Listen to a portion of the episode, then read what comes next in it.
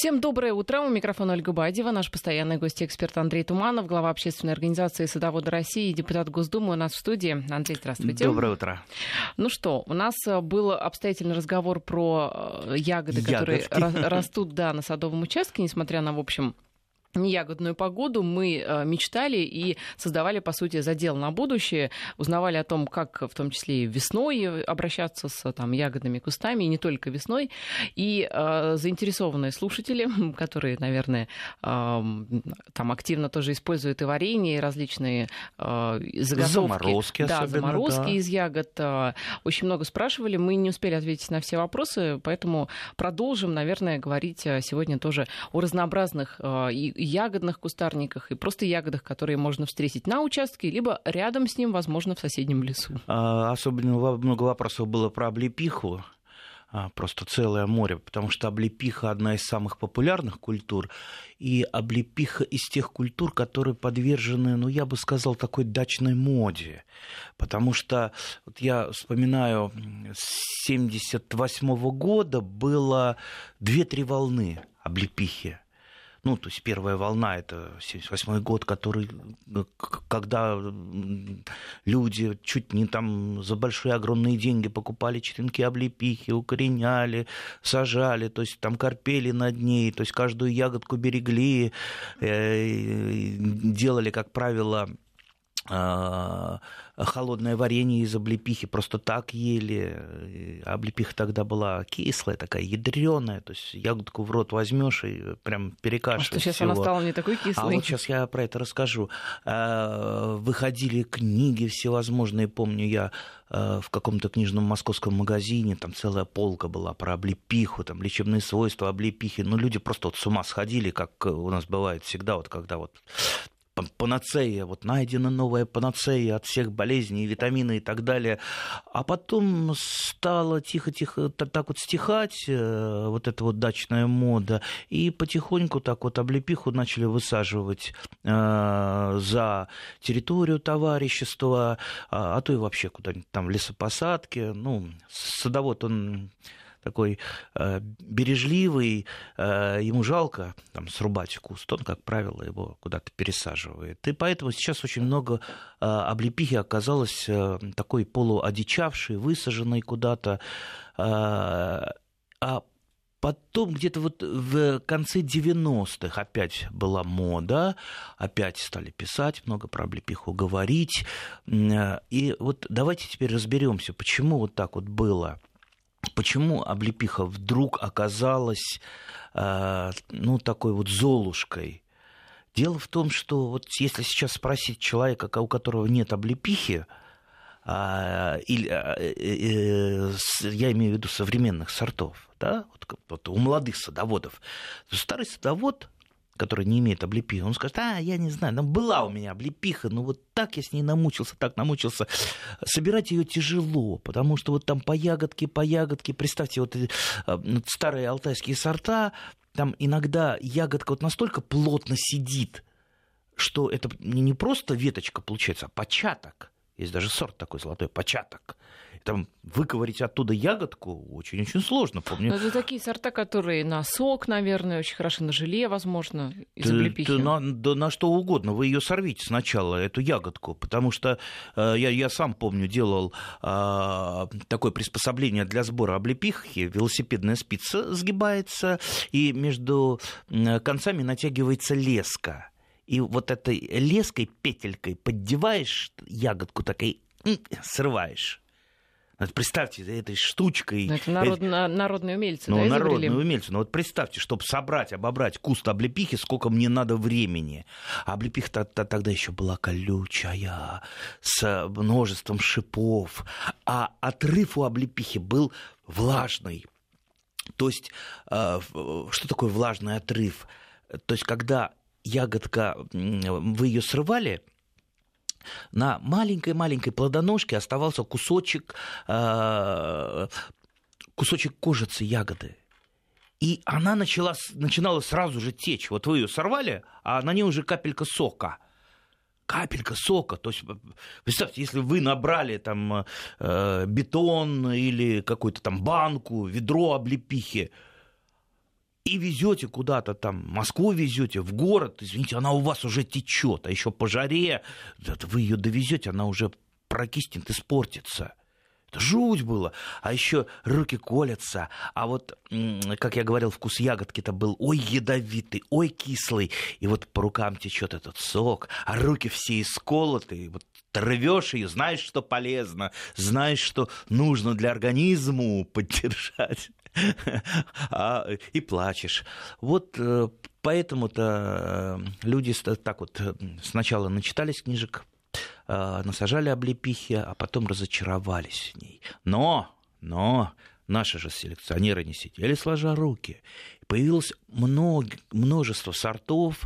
Это сорта и алтайской селекции, это Барнаульский институт садоводства имени Лисовенко и а, в ботаническом саду МГУ а, были или есть селекционеры, которые а, сорта облепихи выводили и выводят. И, в общем-то, появились сейчас новые сорта, о которых некоторые старые садоводы, которые разочаровались в этой ягоде, просто ну, не знают, не слышали, не видели. А новый сорт – это такая радость, такое счастье. Ягодка, самое главное, отрывается легко и просто, с плодоножкой. То есть вы ее берете пальцами, не какой-то там выковыриваете велосипедной спицей, а просто пальчиками срываете и все как, знаете, как черную рябину. Сорвали, и она вот у вас в руках. Она То есть по... вот за эти 20 лет успели садоводы вывести такие сорта? Ну, не за 20 лет, это выведено было тогда 20 лет назад uh, уже. Просто это достаточно медленно распространяется среди садоводов. Uh, садовод... Садоводы очень многие консервативные. Uh, вот э, появился какой-то, знаете, такой дядя Вася, местный Мичурин в садоводческом товариществе. Все, все от него, как правило, идет. А если садовод просто сам э, в себе, что называется, то есть он мало общается с соседями, он купил какой-то сорт случайно очень хороший, вот у него есть, а у других нету в садоводческом товариществе. Поэтому вот я всегда и пропагандирую, ходите по, по друзьям, смотрите, что у них. У них там может быть такое э, чего нет э, ни в магазине, ни в питомнике, ни на рынке. Может, они куда-то ездили к селекционеру э, в гости или там, в какой-то суперпитомник, э, там, в Тимиряйскую академию. Вот. Сухой отрыв крупная ягода. Э, сок у нее не такой ядовитый, как у старых сортов. То есть, в принципе, ее можно даже есть в свежем виде. Вообще-то облепиху в свежем виде раньше так не особо ели, э, только там большие-большие любители, которым особо витаминов не хватало. А так-то, в принципе, она шла на переработку. Э, из нее делали и делают сырое варенье, просто ее с сахаром перемешивают, там, одна часть облепихи, обычно два, э, две части сахара, и долго-долго деревянной ложкой мешаешь, там, час, наверное, и ну, получается вот такой сиропчик, который лучше хранить в холодильнике, но который не подвергался термической обработке, а там витаминов-то вот я даже не могу сказать сколько. А, я, а, вот у меня был хороший товарищ и пропагандист облепихи Александр Эдельнант. Я думаю, э, садоводы помнят эту фамилию Александр Эдельнант. То есть практически все книги про облепиху были написаны им. Он, э, ну, как вот э, такой старичок был, да, старичком-то его нельзя было назвать, его там 95-97 лет он умер, я не помню сейчас. Это, он был такой бойкий, веселый, э, ну, не подросток, а ну, молодой человек. Вот, я могу сказать, как-то э, на Пятницкой радиокомитет если знаете, там... Дом радио. Да, мы, да, Дом радио, мы как-то с ним пришли на передачу, а он, вот пропагандист облепихи, он каждый день э, ел облепиху. То есть там вот у него было много-много заготовок, он там, э, не знаю, сколько там, столовую ложку съедал, а то и больше. Обязательно вот этот сок облепиховый для него там с времен с незапамятных, э, там, сколько там он, лет, лет 40-50 ее ежедневно. Ну и вот. Э, и мы а, с ним должны были подняться на какой-то седьмой этаж, там пролеты большие, и я в шутку говорю, ну давайте на перегонки. А лифт не работал на перегонки. И когда э, на втором или третьем этаже он меня обогнал на, на полтора пролета, я понял, что я в свои столько-то лет слишком оказался самонадеян, потому что он как ласточка туда бежал, и, Справедливости кстати, ради, это не только облепиха, я думаю, но и тренировки регулярные. И тренировки, но и облепиха тоже, потому что он вот всегда говорил, мое здоровье – это моя облепиха. Кстати, и умер он э, не от болезни, ничего, он э, гастролировал, ездил по, по, по стране, читал лекции. И он, представьте, 95 лет, человек сам едет куда-то там далеко-далеко на поезде, читает лекции, живет в гостинице, и вот он э, где-то очень серьезно простудился, заболел, ну, конечно, э, вот и умер. Очень жалко, очень хороший человек, очень хороший пропагандист. Так что, э, дорогие друзья, облепиха вам поможет э, ваше здоровье вывести на новый уровень. Ну, если, конечно, вы будете вести правильный образ жизни, работать на даче, на свежем воздухе. А представьте, за той же облепихой еще и поухаживать надо, да? Потому что это культура-то такая вот непростая. непростая. А, кстати, вот вы какие бы сорта рекомендовали, ну, чтобы просто и э, собирать, и ухаживать проще? Вот у меня Тимофеевская ботаническая. Это как раз вот э, сорта из той серии, но сейчас появились и более наверняка современные сорта, поэтому я думаю, стоит выбирать не из того, что я посоветую, даже не из того, что посоветует книжка а, или газета, или журнал, а из того, что есть сейчас в наличии в питомнике. Потому что, ну, вот советуешь иногда одни сорта, а их в питомнике нет, и человек из-за этого не покупает. Вы приезжайте в питомник, а, перепишите обычно там 3-4-5 сортов бывает. А, переписали, посмотрели в интернете, что вам больше понравится. А, лучше, конечно, несколько сортов облепихи посадить, потому что они разные по содержанию, э, допустим, того же витамина. Мне очень нравится, э, э, по-моему, это сорт витаминная, а, такая оранжевая-оранжевая облепиха. Вот не желтая, а оранжевая, прям даже в красноту. А за счет чего это краснота-то? За счет каротина. За счет того каротина, который э, витамин А, провитамин А, который так необходим организму. Есть там более удлиненная, есть так, так круг, кругленькая. Ну, в общем-то, есть из чего выбрать. Поэтому я советую начинать с питомников. И лучше всего иметь несколько сортов облепихи. Несколько сортов. А, опять же, не такая она простая, как... Да, она растет э, очень неплохо в полудиком виде, практически во всех зонах нашей страны. Я видел э, одичавшие посадки много раз, и даже на одну одичавшую посадку в Полпосадском районе я так вот иногда заезжаю, когда мне своей облепихи не хватает, да, все собрал, да еще там знакомые приехали, собрали, а самому уже не хватает. И вот э, наверняка какой-то это добрый дедушка-садовод лет там 15-20 назад, потому что это в основном те самые сорта, о которых, э, старые сорта, о которых мы говорили уже, которые э, с мокрым в основном отрывом и колючие, он а, обсадил э, прудик. А, а прудик такой в непроходном месте, там такое тупиковое место, туда никто практически не ходит, не купаться, там э, не рыбу ловить. И это просто, знаете, вот такое море облепихи вокруг прудика небольшого. А иногда вот едешь даже с дороги, там метров со 150, вот просто вот такое вот желтое-желтое оранжевое море вокруг этого прудика. Почему-то никто не собирает, очень мало собирает. Ну, я видел там пару раз людей, которые собирали, но очень мало. Э, поэтому я туда иногда приезжаю, и так вот, если время есть, там можно просто вот корзинку, э, корзинку набрать без проблем. Это из золотой э, поистине ягоды. Но а вот, кстати, если... знаете, Андрей, не да. все с вами согласны по поводу старых сортов облепихи. Вот э, из Новосибирска угу. нам пишут, что та прежняя облепиха, она зато была нормальная, кислая, не то что нынче. То есть, видите, кому-то как раз покислее нравится. Ну что ж, если вам нравится покислее, в общем-то, выращиваете ее а, мы же не пропагандируем, что нужно все сорта старые порубить. У каждого сорта есть какие-то свои преимущества наверняка. И вот я же езжу за старыми сортами собирать э, на этот э, прудик. И собираю, и колюсь, укалываюсь, э, и сок течет по рукам.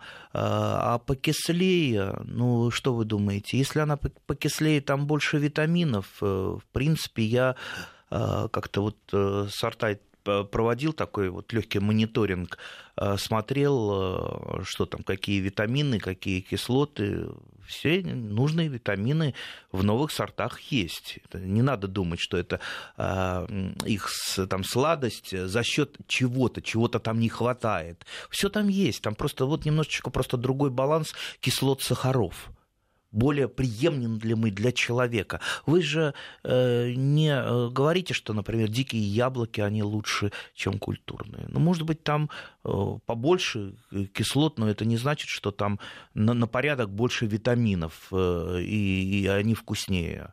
Лесная Ну, традиционно яблонь... считается, что у нас витамин С кислый, поэтому чем кислее, тем, наверное, больше витамина С. Это, я думаю, такое есть мнение. Ну, я думаю, что если вы будете хотя бы там по одной-две чайной ложечки в день вот этого облепихового э, сырого варенья, сиропчика кушать, вам э, хватит вашему организму и витамина А, и витамина С, и витамина В, и, не знаю, даже э, витамина Ю какого-нибудь, потому что это настоящая такая поливитаминная ягода.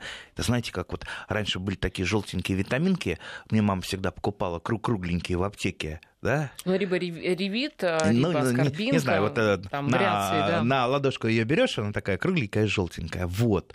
А, и, а облепишка ягода, она тоже примерно, она содержит наверняка не меньше витаминов, ну, не только витаминов, и нужных кислот, и э, масел, там же облепиховое масло вообще суперцелебное, суперцелебное внутри.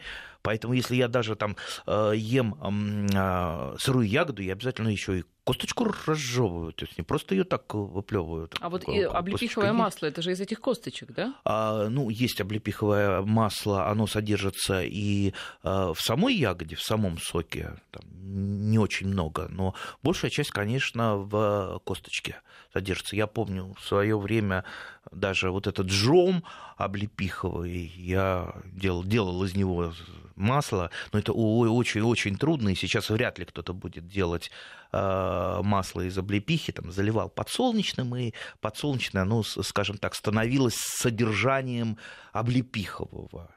Можно, а, кстати, можно попробовать даже просто использовать для не то что для лечения, а для заправки э, салата, там, подсолнечное масло с каким-то там 10% содержанием облепихового масла, просто для здоровья. Ну, кстати, нам слушатели прислали фотографию, я думаю, одного из э, сортов. Интересно, вот вы отнесете это к старым как раз сортам или к новым?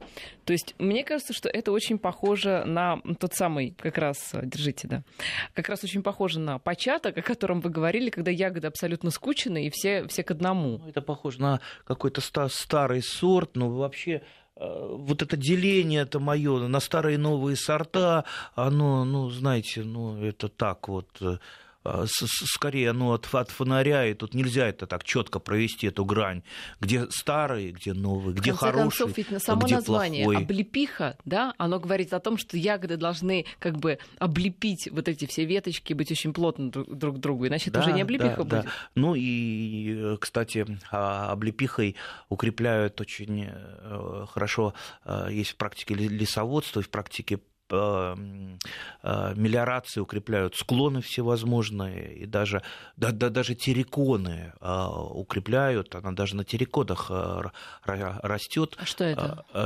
Терриконы, ну, это вот то, что из шахты. А, Такие вот горы, но это там, где уголь, уголь добывают.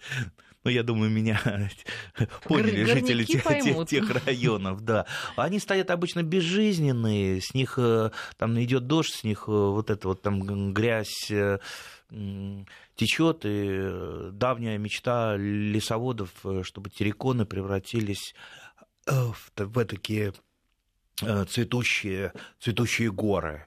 И вот облепиха одна из тех культур, которые, а, ну, наверное, первая пойдет. Она укрепляет, во-первых, склон своими корнями, Помню, даже в конце 70-х такая статья была в газете «Правда», когда значит, засадили силиконы облепихой, облеп, облепила склоны облепиха.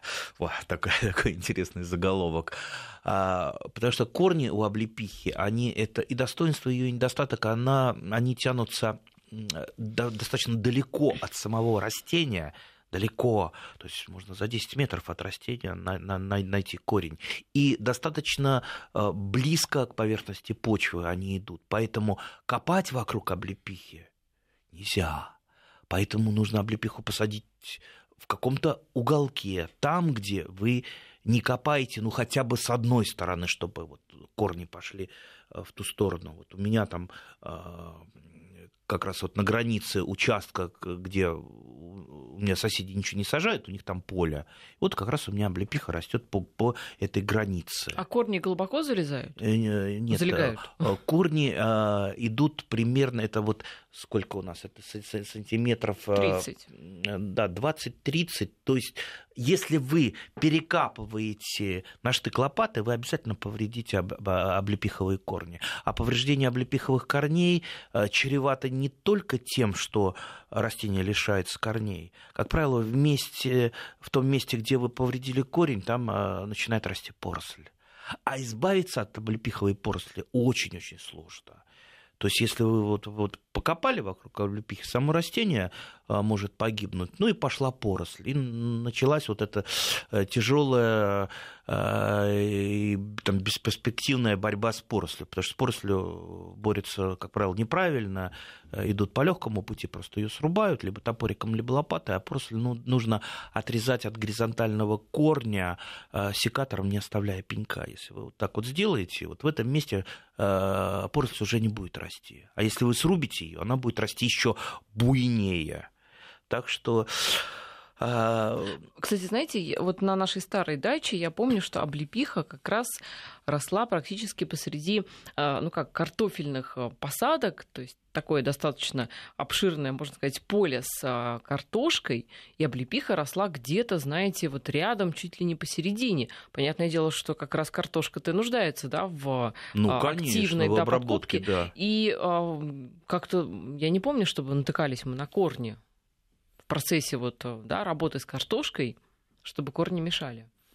Ну, может быть, вы как-то поверхностную картошку сажали, не перекапывая... Либо слишком глубоко облепиха пускала корни. Не перекапывая на штык лопаты. Бывает, да э, так по поверхности картошка сажает. Ну, в общем-то, э, трудно сказать, почему она у вас выжила. Обычно в таких обстоятельствах облепиха потихонечку начинает усыхать, желтеть и она, она не просто выжила, просто после того, как мы эту дачу продали, прошло уже лет 10, а у хозяев э, теперешних она цветет и пахнет практически. А, кстати, она цветет. Э, вы ну, видели, как она цветет? А как она цветет? Никто не видел, как облепиха цветет. Это как цветок папорот, папоротника. Дело в том, что у облепихи ну, нет традиционного такого цветочка, как цветочек. У нее просто маленький пестик из-под... То есть нет, нет лепестков просто? Нету, да, да. Просто вот один пестик и все.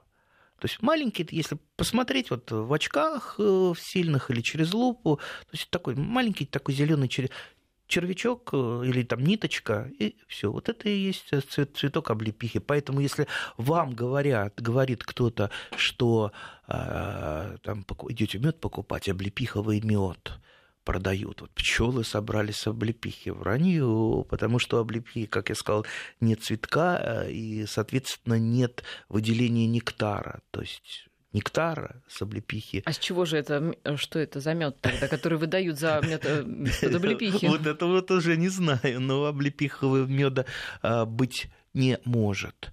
Кстати, а вот, кстати, по поводу меда да. тоже интересный вопрос. Эм, по поводу эвкалипта. Может ли быть эвкалиптовый мед? Потому что на ярмарке меда, которая была осенью, а, я видела из Абхазии эвкалиптовый мед. Ну, допускаю, что в Абхазии эвкалипты, в принципе, да, там я климат, видел климат, климат, да, климат да. там подходящий. А мед можно ли с эвкалипта собрать? Да я думаю, теоретически можно. Почему?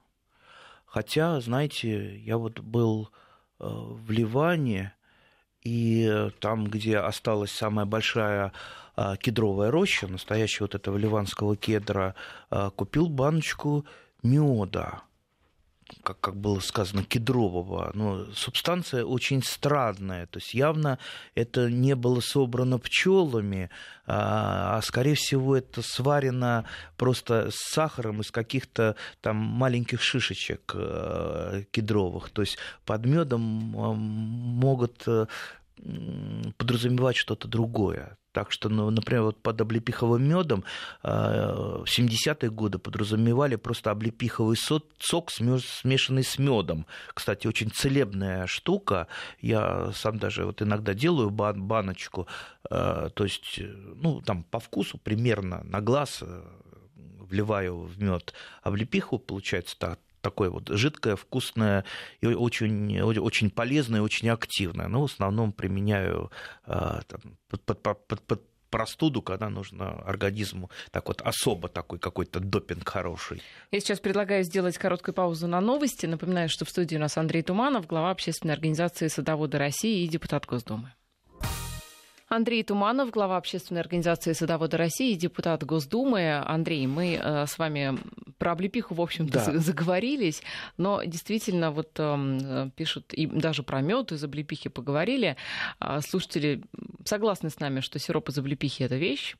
А по поводу эвкалипта пишет один из слушателей, что это медонос, то есть, значит, действительно мед из эвкалипта – это что-то настоящее, а не просто там что-то добавили, намешали, э, и таким образом вот да, что-то непонятное получилось.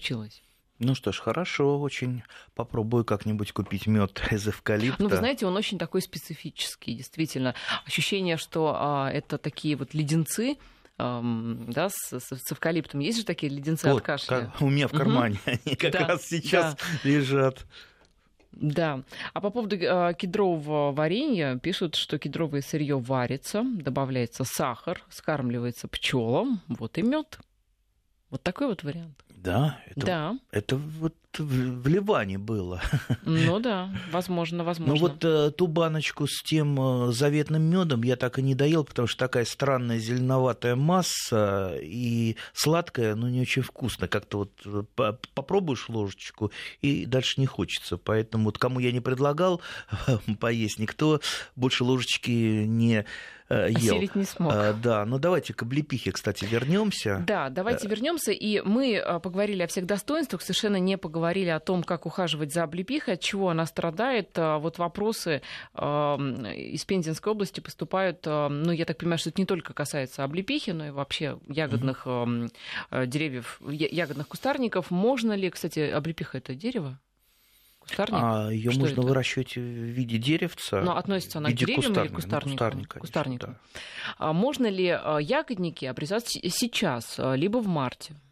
Да, в принципе, можно. А вообще кустарники можно обрезать и осенью, и э, зимой, и э, весной. Лучше, конечно, период для обрезки это весна. Но дело в том, что весной очень много работ, очень много работ. А вот сейчас, вот смотрите, работ практически нет. А какая у облепихи обрезка основная?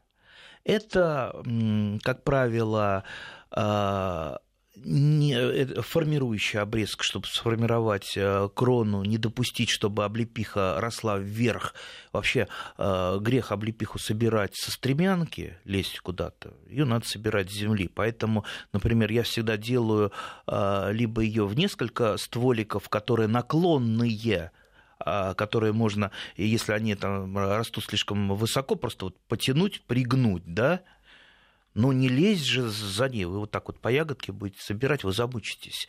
А, то есть формирующая обрезка, не давать ей вырастать вверх высоко. Ну и, конечно, у облепихи традиционно а, усыхают, э, усыхает большинство ветвей, которые смотрят вниз.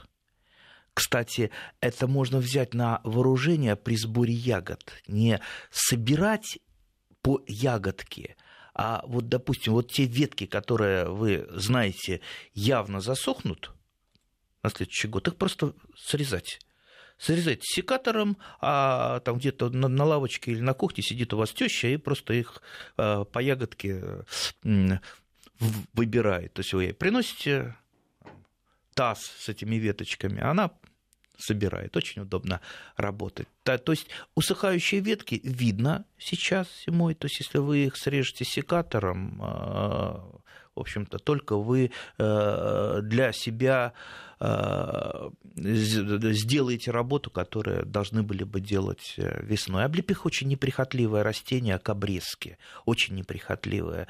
То есть единственная проблема, если вы перережете облепиху, срежете больше Э, там, трети куста, я уж не говорю там половину или больше, э, значит, у вас пойдет поросль. Вы спровоцируете поросль. А пойдет поросль, э, так как большинство срезает поросль неправильно, как мы уже говорили, вы можете просто в ней, что называется, утонуть. Теперь по поводу света. Облепиха крайне светолюбивое растение. То есть она должна расти на открытом пространстве. За домом где-то не выйдет. То есть она будет расти, но она будет в ущерб подношению. А рядом с забором, который? Э, ну, рядом с забором, если только с южной стороны забора, но света она любит много. Вообще, что любит облепиха? Облепиха любит простор, облепиха любит э, влагу, поэтому периодически ее надо поливать. Э, облепиха не любит, чтобы под корнями у нее копались да. Чтобы и, ее беспокоили. В общем. Да, плюс легкую почву э, любит э, каменистая почва, песчаная.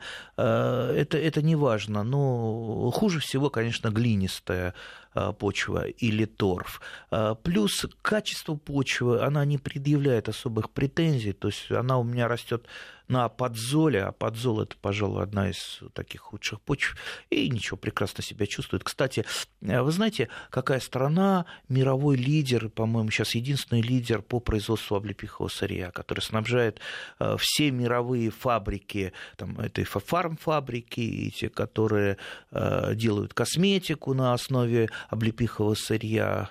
Как вы думаете, это нет, хотелось не... бы сказать, конечно, Россия. Хотелось бы но сказать, мне кажется, что, это Алтай, да, Алтай, но, к сожалению, уже не Алтай. Это Китай. Угу. Дело в том, что в Китае были соз... была лет 20 назад начала реализовываться программа э, по облепихе. Как я уже сказал, что она не прихотлива к почве, а в Китае очень много э, почв, непригодных для сельского хозяйства. Там ни пшеницу не вырастешь, ничего. Но уровень э, дождей, уровень осадков там достаточный для облепихи. И стали засаживать вот эти вот там пустоши огромные именно облепихой. То есть там миллионы, наверное, гектар засадили облепихой. И вот тот самый Барнаульский институт Лесовенко, замечательный, э, в котором я э, как, несколько раз был, очень очень горжусь тем, что знаком там, с некоторыми учеными. Так вот, он все Китай, вот все, что э, Институт Лисовенко не производил саженцы облепихи, китайцы все закупали, закупали, да и сами производить научились. И единственное, э, при выращивании промышленном облепихи проблема-то какая единственная? У нас, допустим, это сбор ягод. Что это? Ручной сбор. А что, некому? У нас-то некому, а вот в Китае-то как раз это позволило занять хотя бы там сезонные миллионы рабочих рук. Вот, поэтому видите, ну, кстати, как... вот клубника, ведь она тоже собирается вручную, и у нас даже летом делала наш э, корреспондент репортаж специальный. Там как раз набирают волонтеров и расплачиваются ягодами, да, то есть все, что, а, ну, в смысле, можно их есть сколько хочешь. А, наверное, даже можно взять с собой. Так Нет, вот, с собой. Ну, можно, ну, кто, можно, кто же да. ест с грядки на промышленных плантациях, ну, она да, может да, быть опрысканная. С собой да. можно взять сколько хочешь. Так вот, ну, не а, сколько хочешь. Ну, сколько унесешь, сколько унесешь, видимо. Э, там, как правило, дают либо 30% э, от того, сколько собрал, либо 50%, я не знаю, сколько, но так не вот, сколько а, унесешь. С клубникой такая же история. Ничего, выращивают и волонтеров находят. Вот, ну, к сожалению, э, к сожалению, у нас выращивают мало, так что, в общем-то, я боюсь, как бы мы облепиховое сырье уже для наших э, там, фармфабрик не стали закупать э, за границей. Ну, пока вот на любителях э, все держится, поэтому, дорогие любители, давайте вспомним про облепиху, давайте ей дадим хорошее светлое место на нашем участке. Да, мы еще забыли поговорить о семейственности облепихи. Да, ну вот у нас есть оригинальное предложение из Петербурга собирать с верхних ветвей можно в зонтик. Это как? Ну, в зонтик вот так вот берете, ну, то есть э, не, не так, как его традиционным образом держите, да, а перевернутый. Залезайте ну, на стремянку и собираете в зонтик, я думаю, наверное, так, а как еще? Ну, перевернутый зонтик. Перевернутый ну, по крайней мере, моя фантазия так Хорошо собирать жимолость съедобную, потому что жимолость съедобная, там ягодка держится не очень сильно. Там берешь зонтик, подставляешь, как вы говорите, и стрясаешь просто туда жимолость. А вот облепиху вы не стрясете, но это помогает. Может быть, просто вам ну, бросить куда-то ягодку, чтобы она не упала на землю. Но, в принципе, я думаю, со стремянки все-таки сложнее. Лучше сформировать облепиху так, чтобы все-таки не лазить на нее. Так вот, по, по, по поводу семейственности облепихи, это одно из немногих дудонных растений. Дудонные растения – это растения, которые имеют мужчину и женщина. На одном, да? собственно, кустарнике. Как-то на одном? Нет. А, на разных. Разные, а, да. Разных. Есть угу. мужские экземпляры, угу.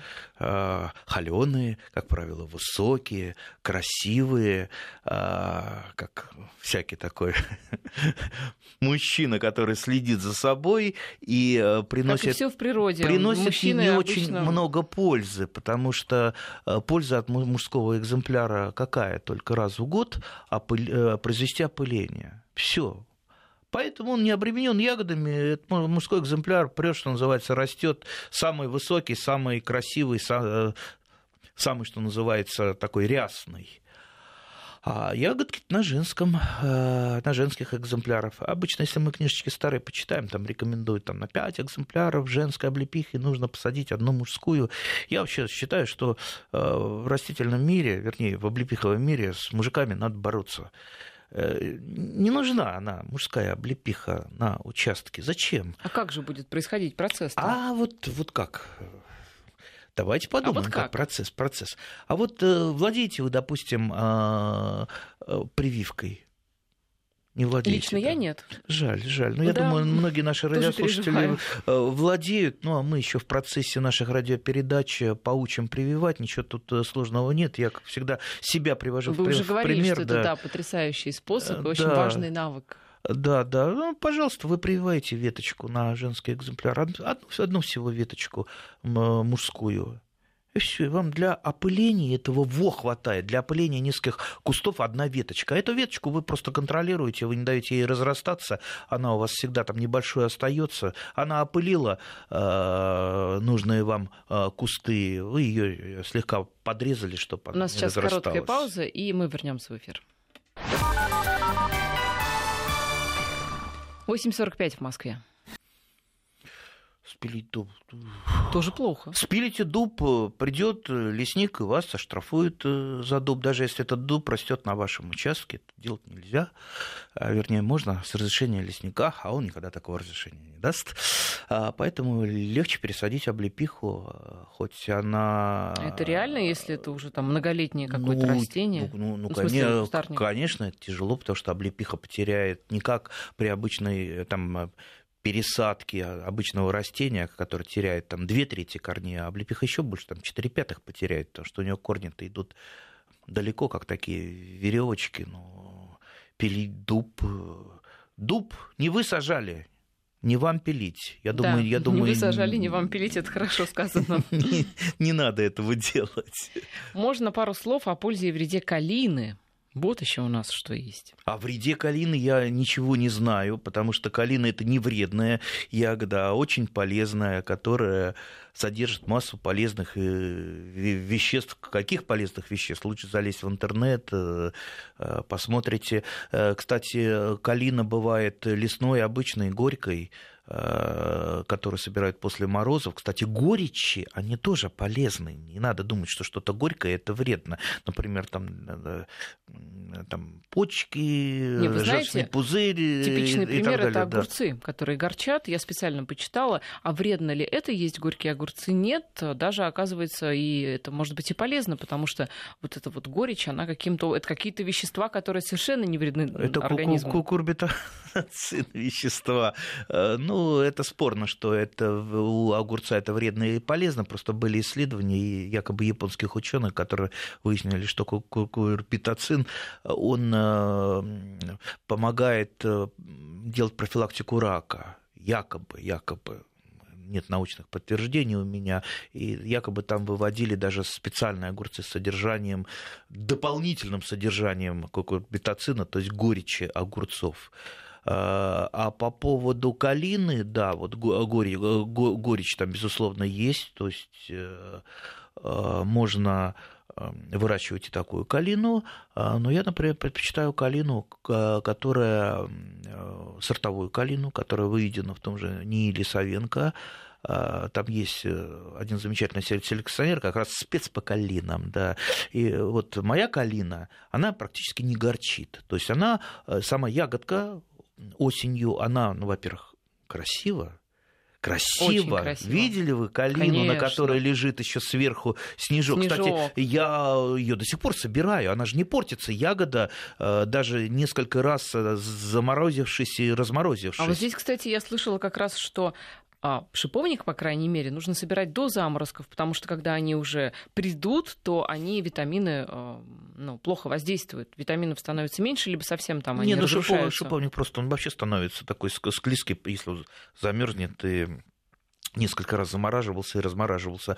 А калина держит эту э, саму ягодку, свой тонус. Вот, э, я Главное, чтобы еще витамины держались на морозе. Приезжаю, собираю. Да, Э, замораживание не, не самый плохой способ э, сохранения кстати, и облепиху э, в некоторых регионах страны собирают замороженную, вот дикую облепиху, да, кстати, да, да. замороженную, просто ее так вот стрясают палкой э, и потом размораживают и что-то что, что готовят.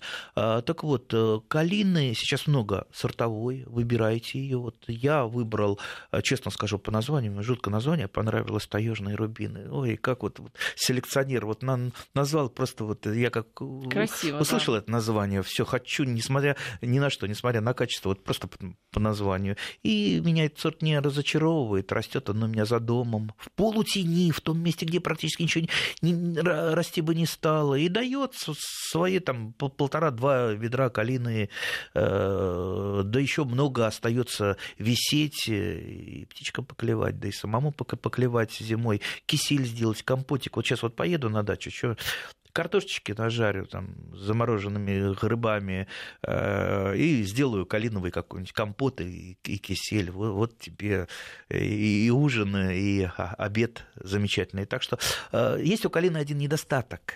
Недостаток есть. Это калиновый э, листоед жуткая, как бы ее назвать, вот прям хочется какое-то нехорошее слово сказать, э, зараза, вот. А, вот если вы видели калиновые кусты полностью объеденные, еще затянутые паутинкой, вот обгрызенные. Сейчас последние годы это вот поменьше немножко стало. А вот, э, лет пять назад это просто повальное было э, съедение калиновых кустов, и многие люди просто от калины избавились. Хотя есть простейший способ э, вашу калину защитить, не применяя химические препараты, просто осенью осенью вы вырезаете все э, концевые веточки у калины, они, как правило, а, в них яйцекладки калинного листоеда. То есть вы берете лупу, Видите, я уже какой раз, второй или третий про лупу говорю. Лупа – это тот же инструмент садовода, особенно которому там за 30, да, а, как и секатор, потому что нужно иногда рассмотреть какие-то подробности, в том числе и на веточке. Так вот смотришь на э, веточку, а, на однолетний прирост на колени, и там вот такие вот, как вот иголочкой проколотые, знаете, как пулеметные строчки, да, это есть яйцекладки калинового листоеда. То есть мы вырезаем вот эти все яйцекладки, однолетний прирост, и у костер или печку. И все. Яйцекладок не остается, и просто калиновые, э, остатки калинового листоеда, которые мы там что-то пропустили, это уже птички помогут нам склевать, либо мы сами руками соберем. Так что проблема это решается. Так что любите и калину тоже. Калина как и облепиха, замечательное растение, чисто российская, русская. русская. А, а вот китайцы слушают сейчас и записывают, и записывают. А, а не начать ли нам производство калины, которая... Э, которая Вопрос времени, я да, думаю. Да, которая абсолютно... Э, за, за ней легко ухаживать. Вот, я свою калину в жизни ни разу не подкармливал ничем. Вот растет она в бесперспективном месте, в полутени, не подкормленная. И только ее обрезаю, потому что прет растет, листья большие, а красивая какая. Она еще растет вот э, там, где стоянка машины, вот э, Выходишь из машины, когда вот приехал на дачу, первым делом ты натыкаешься на калину. Она красивая с ягодами. И цветет, а цветет она как тоже красиво. И медонос, кстати. Это же из э, семейства розовоцветных, да, по-моему. Да. Поэтому цветет э, точно так же, как и шиповник, да, вот все розовоцветные. Нет. Естественно, там меньше, конечно же, цветочки, но все равно очень, э, очень симпатичные цветения. Ну, цветет очень красиво. И, и запах своеобразный. Конечно. Я вот когда вот нарежу вот эти вот веточки, которые поражены поражены калиновым листоедом, не поражены, а с яйцекладками. Вот когда сжигаешь их, э, вот такой очень своеобразный запах. Интересный, то есть прям вот ягодами пахнет. Дым пахнет ягодами. Но калина действительно хороша да? тем, что она очень неприхотлива, и ведь, мне кажется, часто даже вообще за ней не ухаживают. Она растет где-то а, там, даже не на участке, а вот просто перед входом у забора. Так, и... вот, так да. вот я и говорю, сегодня мы коснулись двух ягод, двух кустарников, калина и облепиха, которые, в принципе, подойдут даже для такого ленивого... Для садовода э, лентяя. Садовода, да. нет, не лентяя, ленивого садовода, это, это пусть будет такой хороший термин, занятого садовода, вот, садовода выходного дня, который приезжает на выходной. Вот я не могу больше, чем одного, а, один выходной выделить на работы на своем участке. Естественно, у меня участок э, уже там был папа, там, мама работала. Сейчас я фактически один работаю, один раз в неделю. Естественно, уже не тот участок. Уже приезжаешь, вот э, слезы наворачиваются, хочется, чтобы все было идеально. А чтобы было идеально, надо много работать. Поэтому вот и приходится э, побольше картошки сажать, потому что за картошкой уходу меньше, а, а выхлоп, выход а выхлоп всегда большой, да. хороший. Ну, а э, вот эти вот прекрасные растения, кустарники, калина и облепиха будут вас радовать не только выхлопом, но и своим прекрасным внешним видом. Так что и здоровье, и здоровьем вам дадут. об этом тоже не забывайте, да, и наслаждайтесь э, на здоровье. Андрей Туманов, глава общественной организации «Садоводы России», депутат Госдумы, спасибо. Спасибо. До свидания.